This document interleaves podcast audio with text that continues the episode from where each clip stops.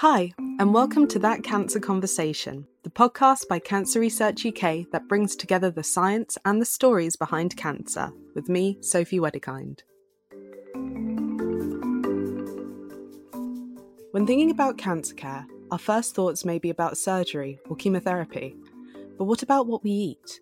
We know that nutrition and diet is incredibly important for health, but cancer can change the relationship we have with food. Now, we're not talking about preventative foods, but if you do have any questions about that or any other topics you want us to explore, you can send us an email at sciencesurgery at cancer.org.uk and it might be made into a future episode. So make sure you're subscribed to the show on Apple, Spotify, or wherever you get your podcasts. In this episode, we're focusing on food and diet after cancer treatment. Cancer can strike up big questions, including ones like what can I eat, or even what should I eat? I sat down with Dr. Clare Shaw, a lead cancer dietitian and therapy researcher. She's written multiple books with the Royal Marsden Hospital, including the Cancer Cookbook, and I asked her to answer some of the biggest questions when it comes to diet and cancer recovery.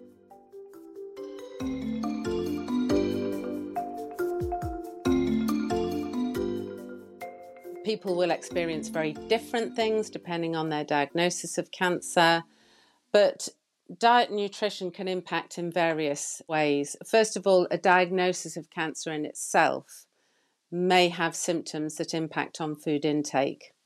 So, the obvious ones we perhaps think about would be, say, a cancer of the head and neck or esophagus. Just the presence of that cancer may make it physically more difficult to eat. There's a big psychological impact of having a diagnosis of cancer. So, the worry and going through tests and perhaps not feeling quite as well, that in itself can in, impact the way people want to eat. It may reduce their appetite.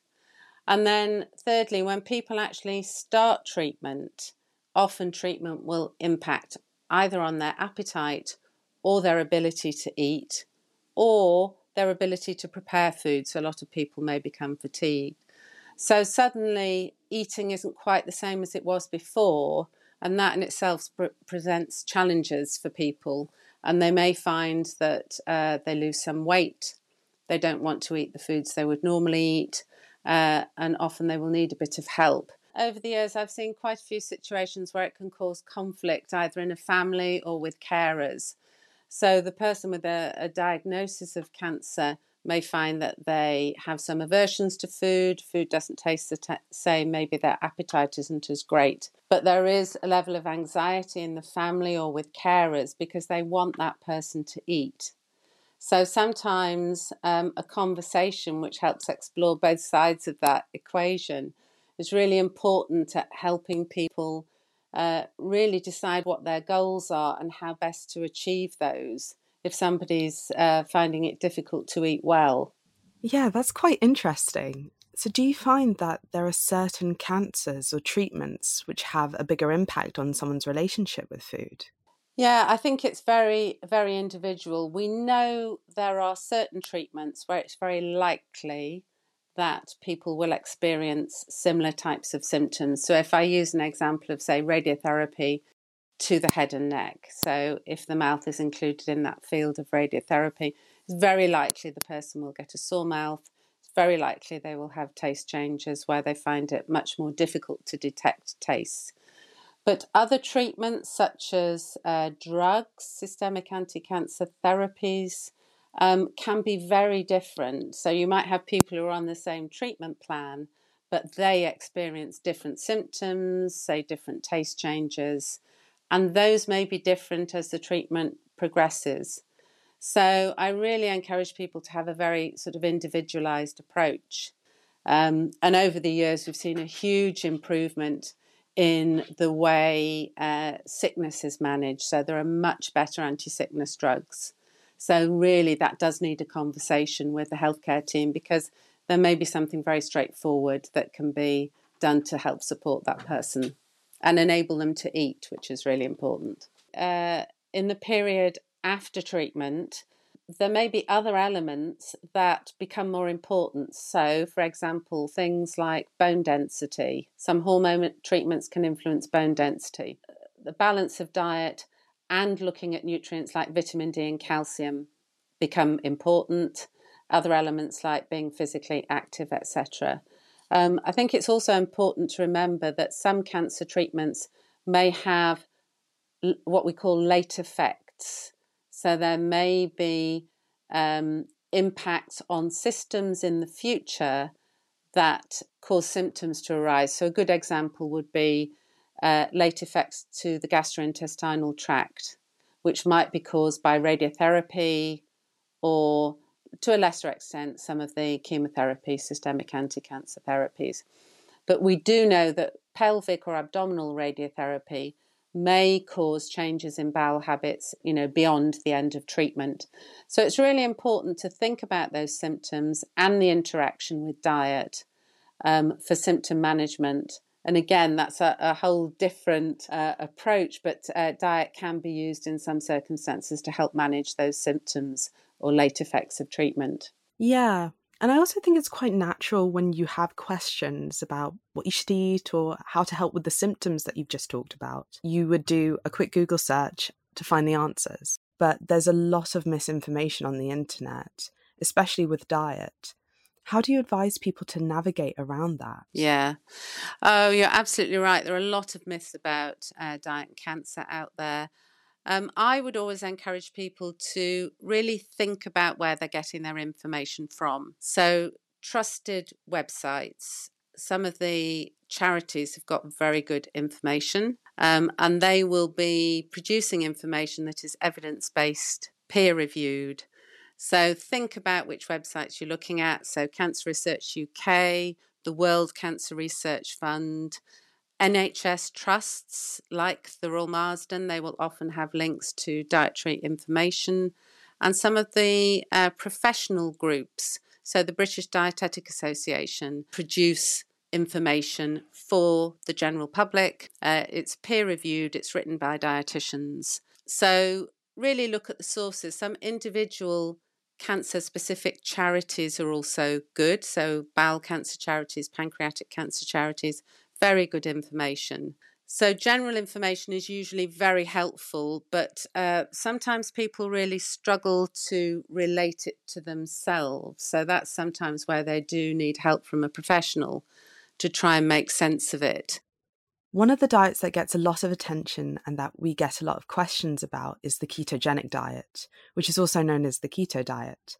Uh, and that's where you're predominantly eating fats and protein. As a dietitian, what are your thoughts about the keto diet in terms of cancer recovery? Yeah, the, the keto diet is very popular in terms of being discussed um, with respect to uh, diet and cancer. At this moment in time, we certainly don't have uh, sufficient evidence to be suggesting the keto diet should be used uh, routinely. I think if people are trying the keto diet, it should only be under the umbrella of a clinical trial where somebody is monitored um, for side effects, for adherence, and for the, any metabolic response to that.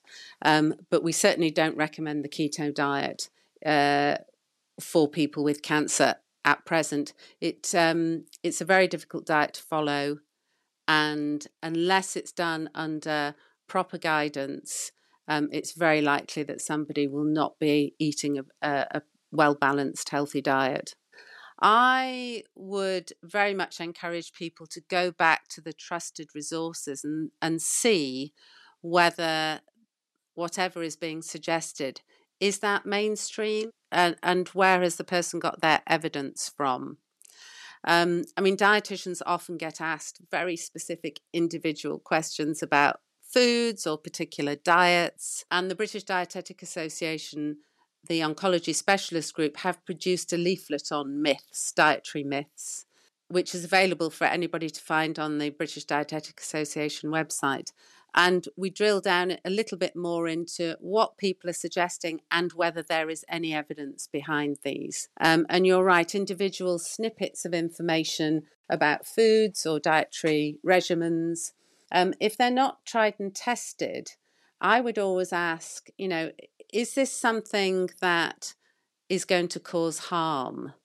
And if it's one small amount of an individual food that you add in, it may well not cause harm. But if it's significant changes in diet, that are difficult to implement and there isn't good evidence, eh, they may also be causing harm because they're, they're making somebody exclude foods that they would normally eat.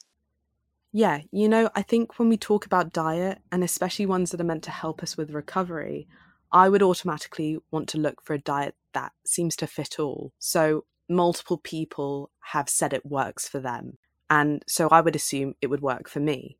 But we know that's not always the case because we all eat different foods day to day, we like different flavors and textures, and we have different eating habits. So, you know, I guess those behaviors would extend to those with and beyond cancer, despite changes experienced. And what works for one person won't necessarily mean it'll work for the next. So, for example, if someone has experienced taste changes because of their cancer treatment, you might not be able to recommend the same foods for all the people that have experienced that because it's just so individual. Yes, it is very much person to person based. Um, and I would say probably more linked to treatment than specific cancers, but it can be a, a challenge. And there are, interestingly, there are some new approaches to taste changes as well, um, trying to uh, and these are usually under a study a scenario at the moment, but getting people to use flavor sticks to or um, nasal sticks to smell flavors just to try and stimulate the taste buds and the cells in the nose in the olfactory uh, system to try and stimulate them back into action to be able to work um, because they can be affected by drugs. So um, there are some studies, and uh, we've heard from a colleague in Germany. They've been doing some studies where they get people to use taste sticks to try and stimulate their taste buds and retrain them, if you like, get them get them working again. I think if it's a particular problem somebody has, and you, you brought up taste changes, that is a particular challenge because uh, people will experience very different taste changes. And over the course of their treatment, those taste changes might change as well. So I would say um, look for the tried and tested advice. Um, but also, it might be that you need individualized advice. So th- there are some, you know, there's some good general information out there. And if we're thinking about taste changes, it might be about flavors, it might be about you know, recipes. It might be about thinking of simple things like, you know, good mouth oral hygiene. Um, is it about some of the drugs people are on? And that's why sometimes I say it is useful to have a conversation because there might be some quite easy things that can make a, a big difference to the way people want to eat and drink or the way they cope with some of the challenges. During my chat with Clare, we talked about a syndrome called cachexia. It's a wasting syndrome where the body loses fat and muscle and is often related to cancer. But cachexia isn't just weight loss, it's far more complex than that. The body experiences a metabolic change which uses proteins, carbohydrates, and fat at a significantly faster rate. It's using up all this energy that food alone cannot replenish. Now, it's not a given that people with cancer will develop cachexia, and those with early stage cancers don't usually experience cachexia. But around 8 out of 10 people with advanced cancer develop some degree of the syndrome, and around 30% of cancer deaths are linked to the presence of cancer cachexia. We generally see in cachexia is that there is um, a wasting of body tissue, particularly muscle and that may impact on the way people feel. So they may not feel as strong, they might find it more difficult to get out of a chair. Um, and we also see that people will lose body fat. So they might lose weight um, a little bit faster than perhaps they would expect on the food intake that they're having. So it's that combination of diet and then the response and the metabolic uh, changes that are occurring. Now, that can affect treatment in a number of ways. So, if somebody develops cachexia before they start treatment, then they may be regarded as more frail and perhaps not as able to withstand the treatment that would be planned for them. So, in some occasions, say uh, if surgery is one of the treatment options, there may actually be a period of time before the surgery where there is a concerted effort to try and help improve that person's, um, say, nutritional status and physical state before they actually have surgery. So, first of all, it may impact on the treatment that is considered that they could tolerate. Secondly, if it occurs during treatment, then it may make it more difficult for that person to tolerate the treatment. And by that, say if they were having uh, systemic anti cancer therapy, uh, chemotherapy, it might be that they need more breaks in their treatment. Uh, it may be that they need a reduction in the dose of the treatment that they're receiving. So it's important that uh, that malnutrition and cachexia is addressed and, and people are supported during their treatment because it may impact on the optimal treatment pathway that that person would normally have. While there's still a lot we don't understand about cachexia at this point, research is making breakthroughs to tackle the mystery. Most recently, a study part of the Cancer Research UK TracerX programme found distinct patterns of genes that were much more likely to be found in the tumours of those with cachexia, which could lead to a way to diagnose the condition before symptoms appear. The researchers also found a high correlation of cachexia with levels of a protein that other studies have previously linked with appetite and weight loss in the blood. This protein is called GDF15. The researchers believe that by targeting this protein with treatment, they may be able to manage cachexia or prevent it completely. Though cachexia remains one of cancer's biggest mysteries, it's just one aspect of our metabolism that researchers are investigating. Others, like Professor Karen Vousden, Cancer Research UK's former chief scientist and a group leader at the Francis Crick Institute, are looking into how we can utilise food to help tackle cancer. Well, I think over the past years, it's become really increasingly clear that metabolism plays an important role in allowing cancers to develop. So I guess we have to think about what is metabolism. So to put very simply, metabolism is the way in which we can turn food into the components that make up our bodies. Um, the building blocks of life, if you like, and also to provide the energy required to keep our bodies ticking over. So without metabolism, we couldn't develop, grow, move, think, or, or exist.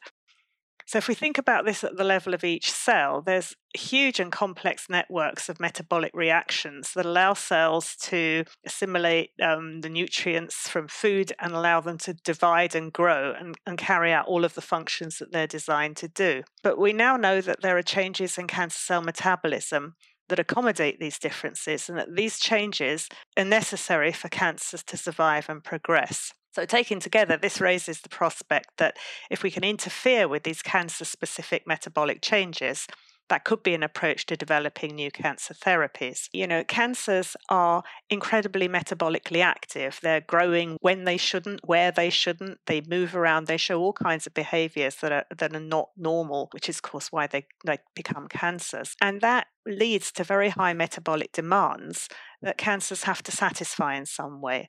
So, in some way, that leaves them vulnerable because they need all these nutrients, they need all these metabolic pathways to be functioning in order for the cancer to survive. And, um, you know, the idea then is that if we can intervene with that to stop the cancer accessing all the nutrients it needs, then we can essentially starve the cancer. So you're looking at how you can stop cancer cells from, I guess, stealing the nutrients we get from eating, and therefore you're starving them. But how can that be done without affecting our normal cells? I mean, that's a good point, And that really comes to the heart of why cancers are so hard to treat. They're uncontrolled, if you like, because they're really not that different from our normal cells. And the idea would be that um, our normal cells uh, in general don't have such a high and specific demand for all of these different nutrients. So, if we limited nutrients, we may have a selective effect on the viability of the cancer cells. Finding that what's called the therapeutic window, the difference between the cancer cell and the normal cell, so that you can target one and not the other, is really the holy grail of almost every cancer therapy. And part of that therapeutic window is what you're doing at Faeth Therapeutics. So, for our listeners, could you explain a bit about what it is and how you're finding the therapeutic window to starve cancer? Yes, so Faeth Therapeutics is a company that was founded by me and several other researchers. Um, the aim of it is to use precision nutrition for cancer treatment. So basically, that is an approach that's built on a much more precise understanding of these nutritional demands of any given cancer. And we think that those demands will be different for different cancers in different people, different organs, different genetic backgrounds. And so I think we will need information about the genetics of the cancer cancer, the type of the cancer. And then, if we understand all of that, we may be able to identify which specific nutrients each tumor relies on to survive and resist treatments. As I say, that will be different for different cancers. So, based on that, then we can match each patient with a specific precision nutritional intervention. So, for example, a targeted reduction or increase in selected critical nutrients in the diet. And that will result in the cancers being starved of the essential molecules molecules that they depend on. Earlier in the episode, Clare mentioned we still don't know a lot about the effects of diet in cancer, and that there's a huge need for further research on specific diets like the keto diet. Well, Karen and Faeth Therapeutics are doing that research. Our initial studies are looking at uh, two particular diets. One of them is a ketogenic diet, and one of them is a diet that's limited in certain non essential amino acids. And we do have some evidence from these foundational studies that these diets will boost the efficacy of cancer therapies such as chemotherapy and radiotherapy. So uh, it's important to remember that we're not suggesting that precision nutrition is used as a solo treatment, but it's going to be used in tandem with other cancer treatments. I mean, we're sort of enthusiastic about this because precision nutrition has been used for other diseases such as diabetes and epilepsy, but the power of nutrition has been somewhat neglected, I think, in our fight against cancer. I mean, actually, the, nutritional advice that's given to cancer patients tends to be pretty general and aimed at encouraging the patient to eat well and keep their weight up. But that isn't really based on hard evidence. It's just kind of you feel that that must be the right thing to do. But actually, when you understand the mechanisms, um, we're realizing that that advice isn't so helpful and may in some cases even be counterproductive to the health of the patient. So, you know, I'd say precision nutrition depends on deep understanding on how cancer metabolism works, the genetic factors that determine which nutrients if any, a particular cancer needs. And we're really just at the beginning of understanding those issues. And, and, that's allowing us to make much more informed decisions about which nutritional approach would be beneficial to which cancer patient. Wow, that's really interesting. Okay, so it's not saying that food alone is the answer. Instead, it's looking at how can nutrition and diet be a partner in our treatments like chemotherapy and radiation and make that recovery, I guess, almost tailor made to suit the individual. Absolutely, yes. I think that that comes to the heart of it, and that's the idea around the precision. So we, we know already that there are several different factors that will play into what the nutritional requirements of any particular cancer are. So genetics of the cancer, the, the type of cancer, the organ of origin, if you like, where the cancer is in the body, um, and also importantly, what, what other therapies the patient is being exposed to, what chemotherapies, which radiation therapies. Um, so all of those things will have to be thought of together as a whole before we can really make useful predictions as to which diet would be best. So, I mean, if you think about it, there's three main pillars of cancer care at the moment. There's surgery, radiotherapy, and therapeutics, which would include chemotherapy and other drugs. And we, we think that precision nutrition could become the fourth pillar of cancer care. So coordinating and cooperating with the other three to bring about better outcomes for cancer patients. So, we're thinking about modulating specific nutrients to improve cancer therapy. Think we've only scratched the surface of this so far. Um, and we and many other people in the field are using um, experimental models and computational machine learning approaches um, to identify more and more opportunities. The great potential of precision nutrition is really exciting. It could change the way we think about what a healthy diet means. Instead of your health professional saying, just eat healthily, you would be provided an individual plan that fits you during your recovery from cancer. It is clear that diet can be linked to cancer, And I think what's really important for us now is to understand exactly how this happens, to be very clear about the mechanism. Is it because some diets are likely to cause obesity? Is there something in the diet that promotes cancer development? And is it true that one size will fit all? I think that's very unlikely. I think that we're going to have to be much more targeted and specific about the dietary advice that we give to different individuals. But there are some really interesting questions. Can we use specifically designed diets or nutritional approaches to help cancer treatment? I think these are all open questions. I think we need to urgently find answers to them. And um, this is really focused on one of the areas of research that I'm particularly interested in.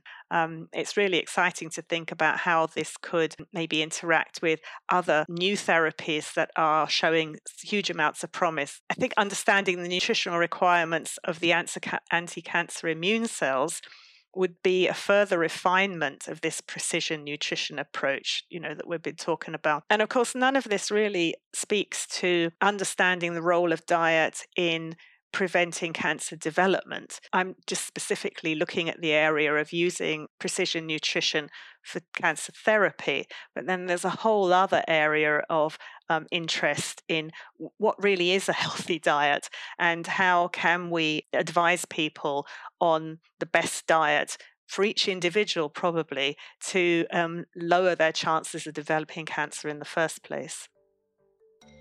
The world of diet and cancer is vast and complex.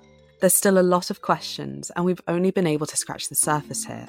But with research like Clare and Karen's, we're getting one step closer to understanding how our individual diets can have a huge impact on cancer treatment and recovery. We hope you've enjoyed this episode, and a huge thank you to all our guests, Dr. Clare Shaw and Professor Karen Vousden. You can explore our show notes for more information and resources on today's topic.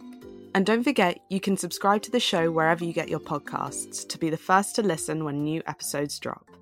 Also, if you have time, please rate the show and leave a review. It helps a lot and lets us know you're enjoying the episodes. That Cancer Conversation is produced by the digital news team at Cancer Research UK. Thanks for listening and talk to you next time.